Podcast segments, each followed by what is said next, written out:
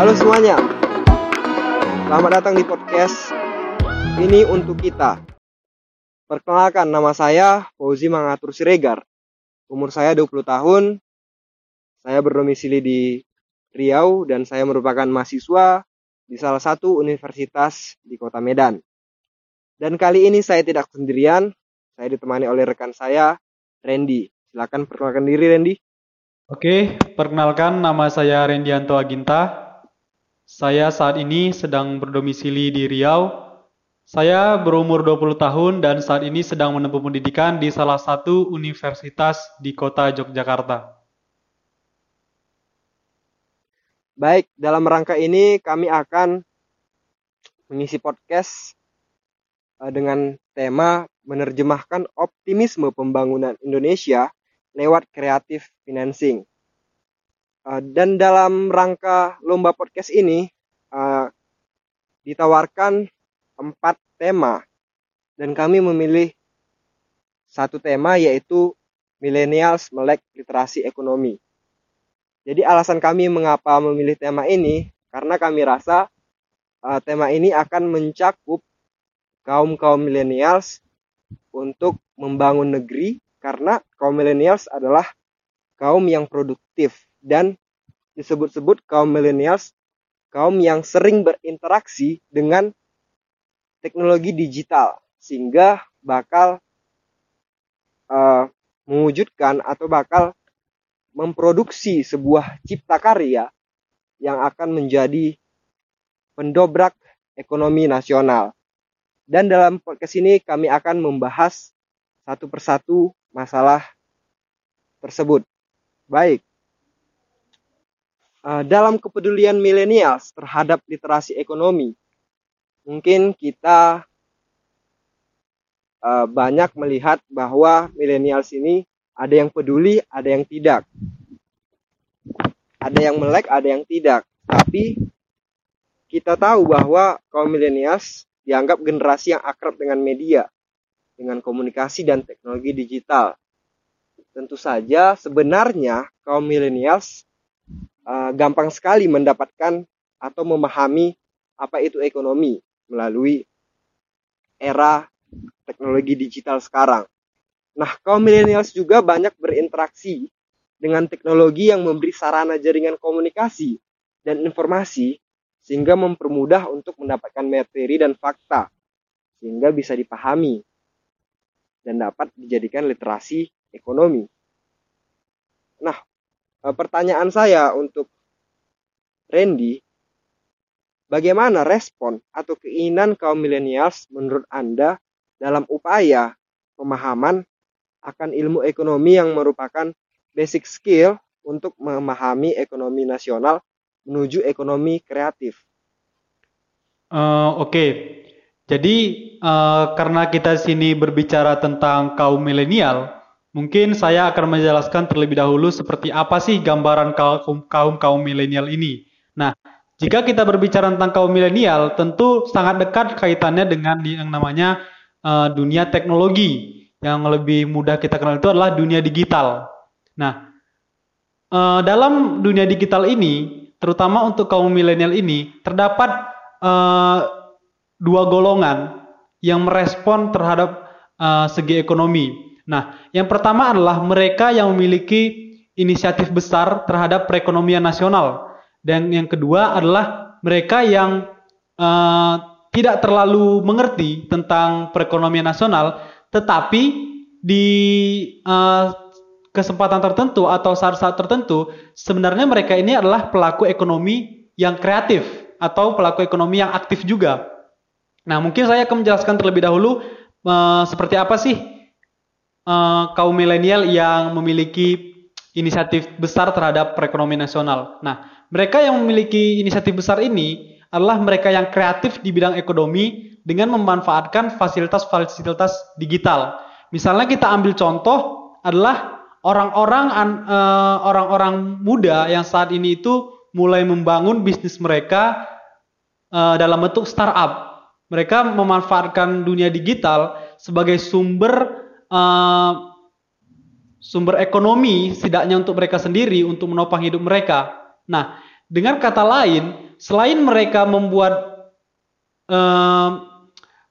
bukan populasi namanya, apa ekosistem ekonomi di diri mereka sendiri, sebenarnya mereka juga membuka peluang untuk membesarkan ekosistem ini, yang mana ketika adanya anak muda kreatif membangun startup, mereka dapat membuka lapangan pekerjaan.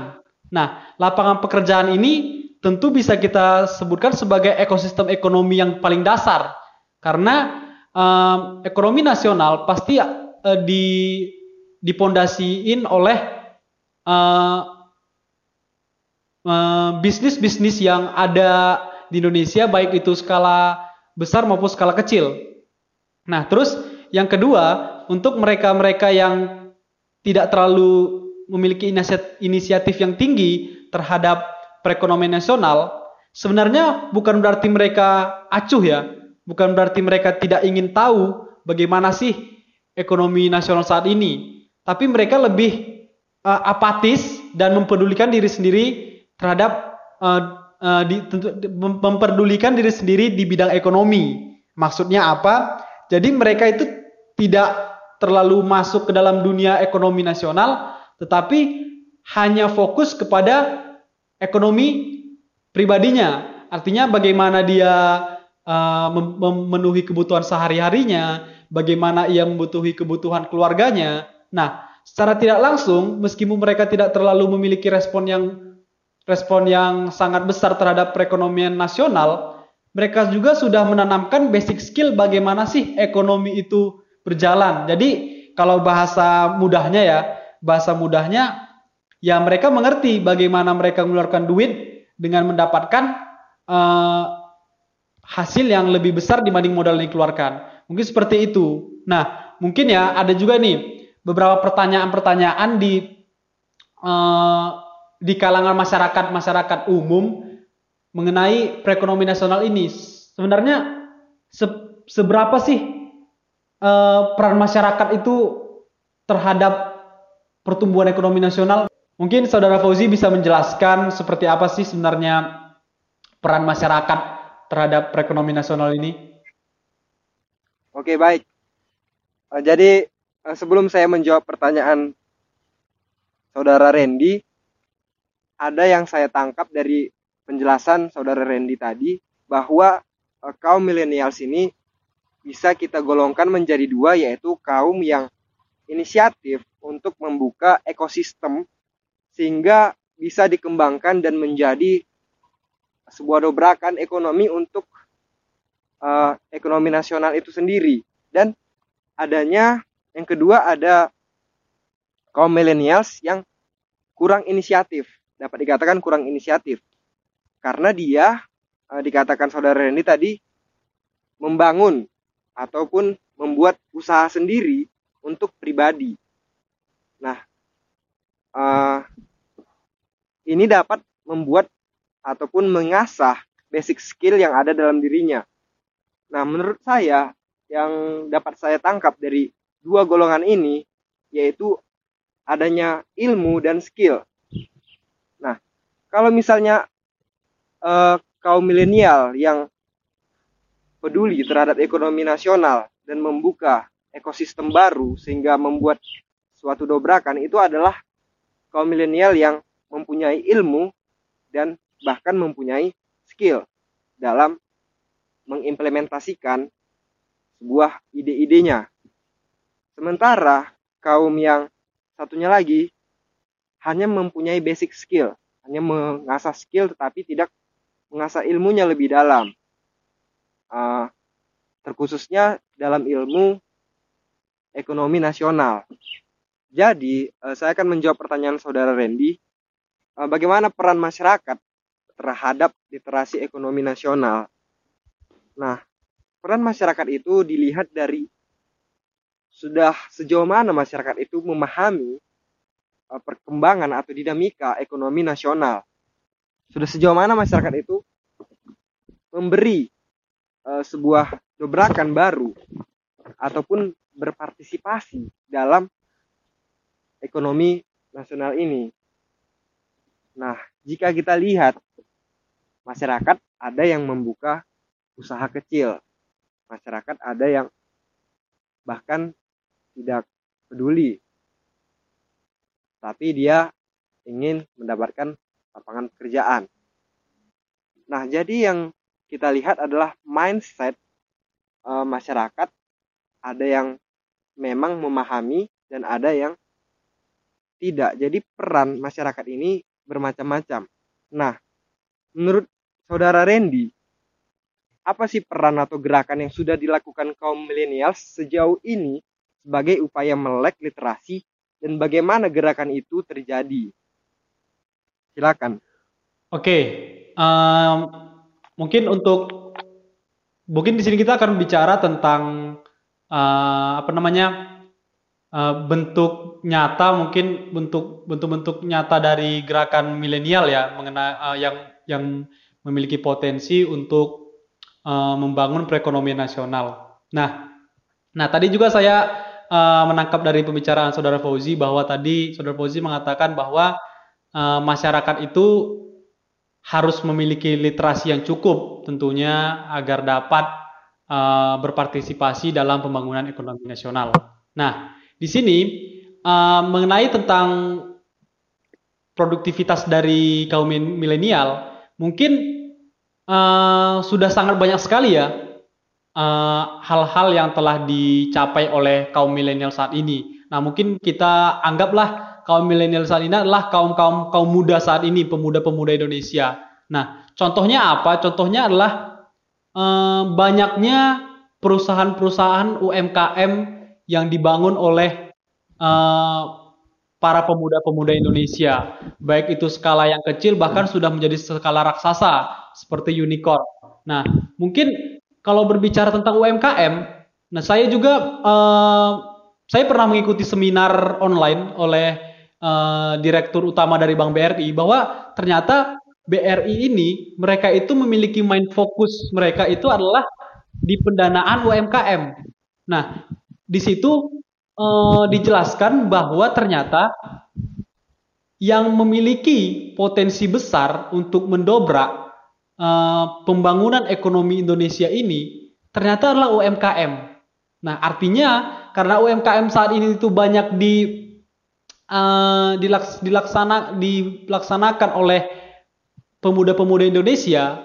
Nah, inilah merupakan potensi yang besar yang kita miliki, dan juga inilah merupakan kesempatan yang besar untuk kita mencapai perekonomian nasional kita yang stabil dan juga baik. Mungkin dengan memiliki banyaknya UMKM ini tentu akan membuka peluang-peluang pekerjaan yang besar kepada masyarakat. Nah, yang sudah jelas sekali jika peluang kerja tersedia, maka akan dapat menekan jumlah pengangguran di Indonesia. Nah, perlu juga kita ketahui bersama bahwa yang membuat perekonomian itu rendah, salah satu aspeknya itu adalah peluang pekerjaan. Jika suatu negara memiliki peluang pekerjaan yang besar, maka bisa dipastikan perekonomian negara itu akan menjadi bagus. Simpelnya saya seperti ini. Jika seseorang bekerja, maka dia bisa menanggung kebutuhan ekonominya pribadi. Bisa dibilang negara tidak akan mengeluarkan dana yang cukup besar lagi untuk memelihara masyarakat miskin atau masyarakat yang tidak bekerja, karena mereka juga akan mendapat pekerjaan. Nah, seperti itu. Dan juga dengan munculnya banyak UMKM dan juga banyaknya usaha-usaha kecil yang didanai oleh pemerintah, maka itu akan membuat fondasi yang besar untuk perekonomian Indonesia saat ini untuk mencapai mimpi-mimpi Indonesia yang sangat gencar dikatakan itu pada tahun 2045, Indonesia emas seperti itu. Dan itu akan sangat mudah tercapai jika kaum milenial sini produktif dalam menciptakan lapangan pekerjaan. Nah, jadi yang saya sendiri pribadi harapkan adalah para kaum milenial ini mereka harus mampu menciptakan pekerjaan, bukan menjadi seorang pekerja, tapi menciptakan pekerjaan, seperti itu. Oke, baik. Jadi yang saya dapatkan dari penjelasan saudara Randy bahwa fokus kita adalah ke UMKM. Iya. Di mana UMKM ini berpotensi besar untuk perubahan ekonomi.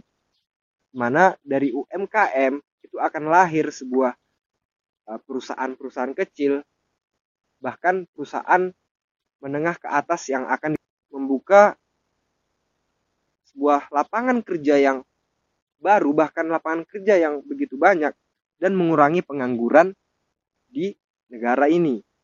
Dan itu merupakan sebuah dobrakan ekonomi ataupun sebuah peningkatan ekonomi atau pendapatan nasional.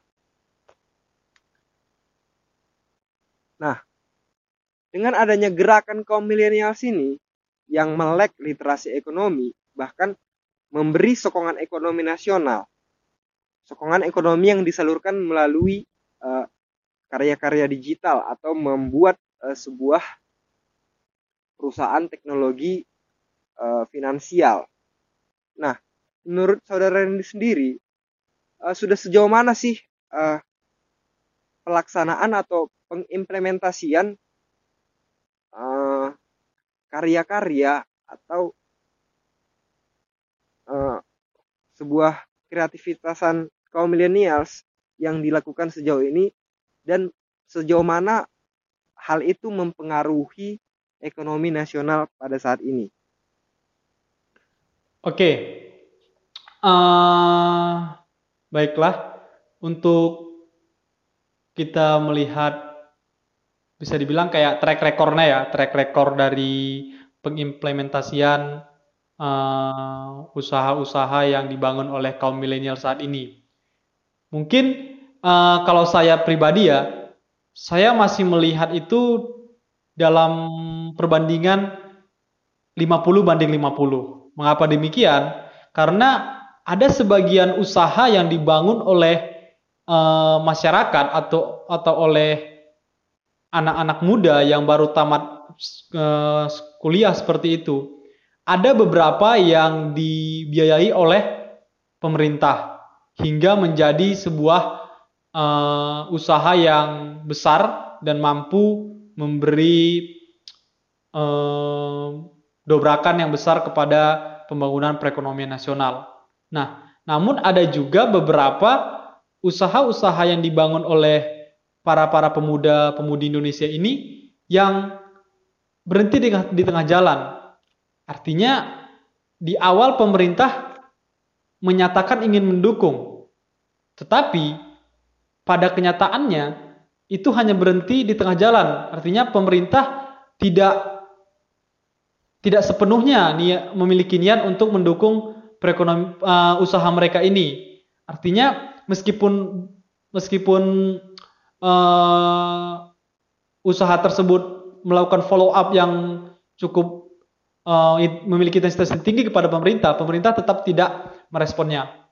Nah, cuman ada kabar menariknya yang kita tahu bahwa Presiden kita, Bapak Jokowi, juga menyatakan bahwa sangat mendukung adanya pengadaan biaya untuk UMKM. Nah, contohnya adalah Pak Presiden selalu memberikan modal usaha kepada masyarakat. Tentunya pada saat ini ya, saat ini masa-masa kita menghadapi COVID-19 ini, pemerintah memberikan pendanaan kepada masyarakat untuk membuka usaha. Nah, saya memandang ini sedikit dari dua sisi, ada sisi positif, ada sisi negatifnya. Sisi positifnya adalah berarti pemerintah memberikan peluang untuk masyarakat membangun ekosistem ekonomi, setidaknya di daerah lingkungannya. Nah, yang kedua, dari sisi negatifnya adalah mengapa hal tersebut tidak dilakukan pemerataan kepada mahasiswa yang telah menyelesaikan studinya, karena banyak sekali mahasiswa yang memiliki potensi, bahkan memiliki kemampuan yang luar biasa dalam menciptakan startup.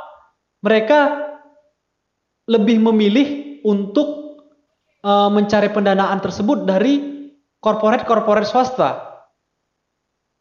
Artinya kan jika mereka meminta pendanaan kepada swasta, maka bisa dikatakan mereka juga harus membayarkan yang namanya bunga kepada tempat mereka meminjam dana tersebut.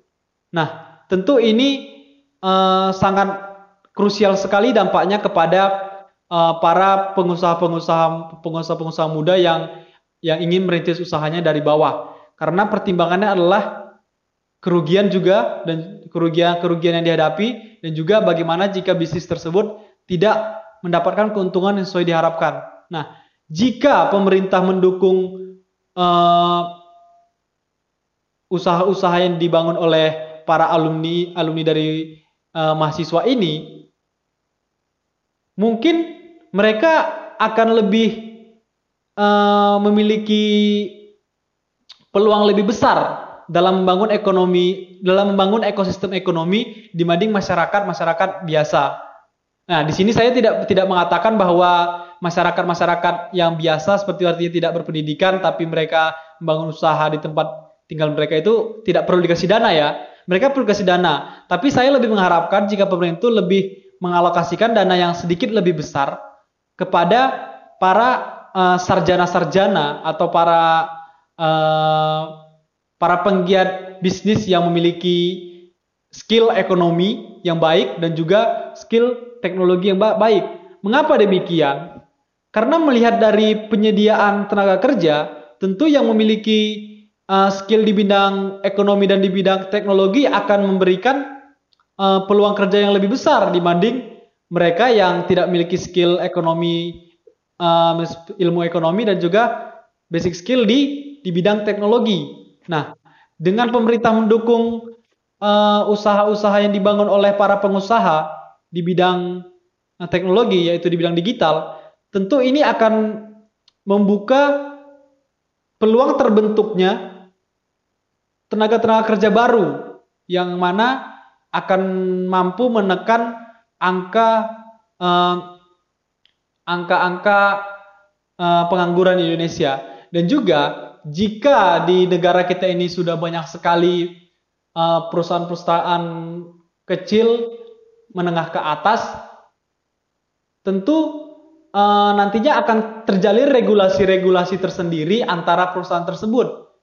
Jadi tidak akan selamanya para pengusaha-pengusaha dari perusahaan tersebut berpatokan kepada pihak penyandang dana dari swasta maupun dari pemerintah. Artinya mereka dapat saling menutupi dan saling meminjamkan dana antar perusahaan-perusahaan tersebut. Jadi seperti itu. Baiklah, jadi sejauh mana gerakan itu mempengaruhi dampak ekonomi nasional, yang saya tangkap dari saudara Randy tadi, masih 50-50.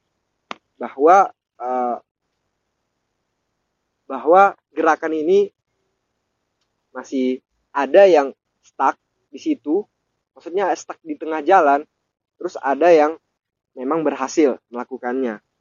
Nah, terus yang saya tangkap tadi bahwa pemerintah memang ada sebuah program untuk mendukung ini, dan tapi belum sepenuhnya efektif dalam pengimplementasiannya, karena faktanya masih ada dan masih banyak, bahkan banyak ya, mahasiswa ataupun kaum milenials, bahkan masyarakat yang masih banyak ingin meminjam dari swasta karena mungkin itu kurang efektifannya pemerintah dalam mendanai usaha-usaha kecil menengah ke atas ini. Menurut pandangan saudara Randy, pemerintah seharusnya lebih melihat ke sarjana yang memahami betul ilmu ekonomi dan ilmu teknologi. Tapi bukan berarti pemerintah mengacuhkan para kaum-kaum yang membuka usaha di bidang, misalkan saja di pertanian ataupun yang tidak berbaur dengan teknologi digital. Tetapi, menurut pandangan Bung Randy tadi, yang saya dapatkan bahwa dengan adanya seseorang yang memahami ilmu ekonomi sekaligus ilmu digital atau ilmu teknologi digital, itulah yang berpotensi untuk menciptakan lapangan pekerjaan. Nah, berbicara tentang kaum milenials, kita diperkirakan akan mengalami bonus demografi besar-besaran di Indonesia. Nah, bonus demografi ini diperkirakan terjadi pada tahun 2030 sampai 2040, di mana usia produktif yang berusia 15 tahun sampai 64 tahun diperkirakan akan mencapai 64% dari total penduduk Indonesia yang terdiri dari 297 juta jiwa. Menurut pandangan saudara Randy, bagaimana tantangan dalam mengambil kesempatan langka ini yang merupakan upaya Indonesia untuk menjadi Indonesia lebih maju? Berbicara tentang bonus demografi ya seperti sudah dikatakan oleh saudara Fauzi tadi, bahwa bonus demografi ini berada pada posisi usia produktif lebih tinggi dibanding usia non-produktif. Nah, usia produktif itu adalah usia yang mampu menjadi pelaku aktif dalam segi ekonomi.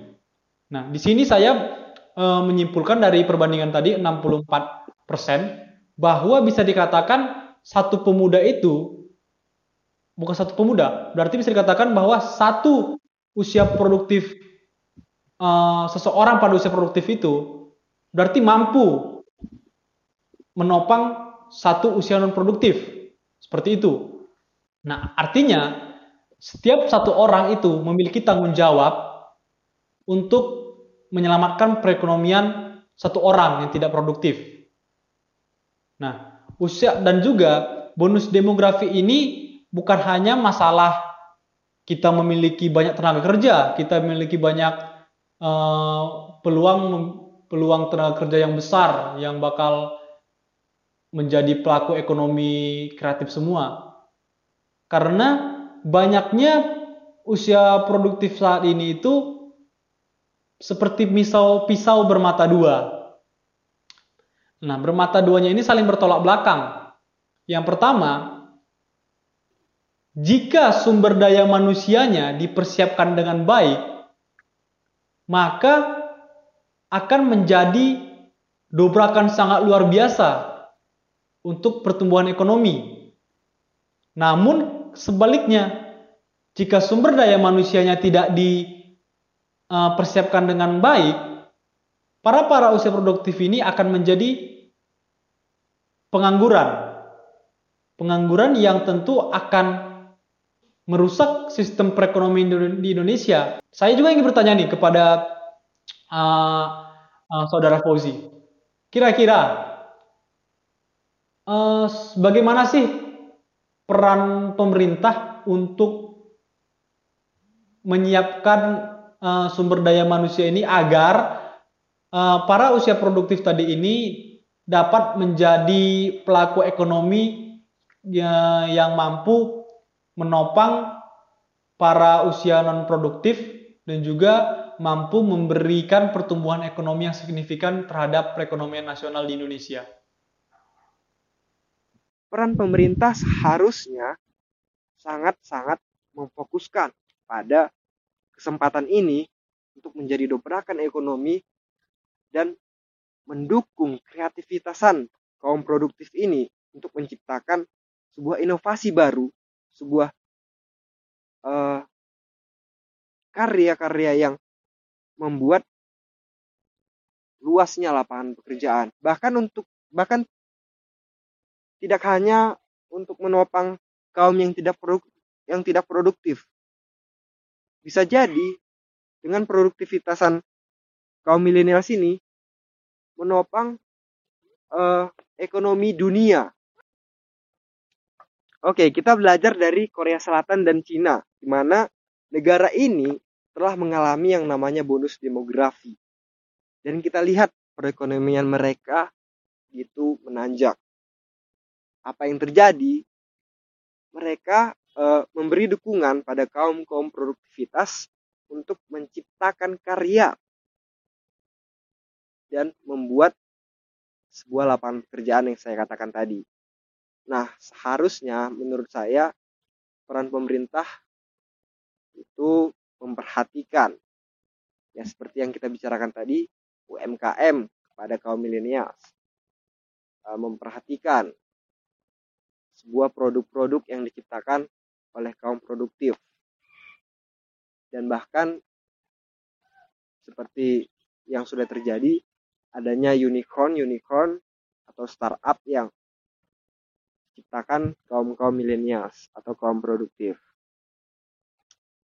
Nah, bicara tentang memaksimalkan kualitas kaum milenials untuk berinovasi dan berkarya, output apa sih yang dapat diproduksi kaum milenials dalam mengupayakan resources yang ada pada saat era 4.0 ini, menurut saudara Randy? Oke, kembali seperti yang saya katakan tadi, output yang harusnya dihasilkan oleh para kaum milenial saat itu haruslah berupa peluang pekerjaan. Karena jika kita berbicara tentang kaum milenial, berarti merupakan kaum yang memiliki pengertian yang baik dan pemahaman yang baik akan dunia digital dan juga dunia teknologi. Dan saat ini tidak seluruh dari usia produktif yang berada pada usia rentang 15-64 tahun tadi itu seluruhnya mengerti akan dunia digital. Nah, jadi mereka-mereka yang tidak mengerti akan dunia digital ini, setidaknya mereka ini sumber daya manusianya itu dapat digali oleh mereka-mereka yang memiliki pemahaman mengenai dunia digital. Jadi mereka yang memiliki pemahaman yang baik di bidang dunia digital ini memberikan lapangan pekerjaan kepada mereka-mereka yang tidak memahaminya, sehingga seluruh masyarakat yang masuk dalam lingkup para usia produktif di Indonesia ini dapat menjadi pelaku ekonomi yang aktif. Jadi tidak akan menjadi masalah lagi bahwa seorang itu tidak mampu menjadi pelaku ekonomi karena dia tidak memiliki kemampuan di bidang teknologi. Seperti itu. Jadi contohnya, misalnya kita ambil contohnya itu adalah Gojek. Gojek tentunya diciptakan oleh pemuda Indonesia, yaitu Bapak Menteri saat ini, Pak Menteri Pak Nadiem Makarim, di mana ia mengerti bagaimana peluang bisnis, peluang ekonomi, dan juga bagaimana ilmu-ilmu bisnis dan ekonomi tersebut diimplementasikan melalui dunia digital, teknologi. Contohnya adalah dengan menggunakan sistem jaringan internet, yaitu Gojek, yang mana itu merupakan sebuah dobrakan yang sangat besar di Indonesia karena dapat merangkul para pengangguran yang awalnya mereka tidak memiliki pekerjaan, akhirnya mereka mendapat pekerjaan menjadi seorang ojek online. Nah, tentunya ini kan sangat mereduce sekali jumlah pengangguran di Indonesia. Diharapkannya seluruh kaum milenial yang mengerti akan dunia digital dan teknologi harus mampu menghasilkan peluang pekerjaan. Misalnya nih, dari 100 orang gitu ya, kita ambil skala kecil, 80 orang itu menjadi pembisnis. Artinya sisa 20 orang ini akan masuk misalnya ke satu perusahaan. Berarti ada sekitar 60 perusahaan lagi yang tidak memiliki tenaga kerja. Nah, dengan tidak memiliki tenaga kerja ini, mereka akan mencari tenaga kerja asing. Artinya, mereka mengambil tenaga kerja asing dari luar negeri itu karena sudah tidak tersedia lagi tenaga kerja di Indonesia. Nah, jika kita sudah mencapai pada tahap itu, maka ya kita pasti dapat mengimbangi Cina dan Korea seperti yang telah dijelaskan oleh saudara Fauzi tadi. Nah, Cina dan Korea itu, mereka itu sangat banyak sekali bisnis yang mereka jalankan, di mana mereka itu bahkan tidak memiliki bisa dibilang sangat kekurangan akan tenaga kerjanya di sana. Maka dari itu mereka kayak mengambil tenaga kerja asing gitu, seperti dari Indonesia yang bekerja jadi buruh pabrik di Korea seperti itu. Jadi diharapkan dari 64% tadi itu setidaknya 50% itu mampulah menjadi pelaku-pelaku ekonomi, pelaku-pelaku pembisnis yang dapat menciptakan peluang kerja untuk masyarakat Indonesia, seperti itu. Baik, suara Randy.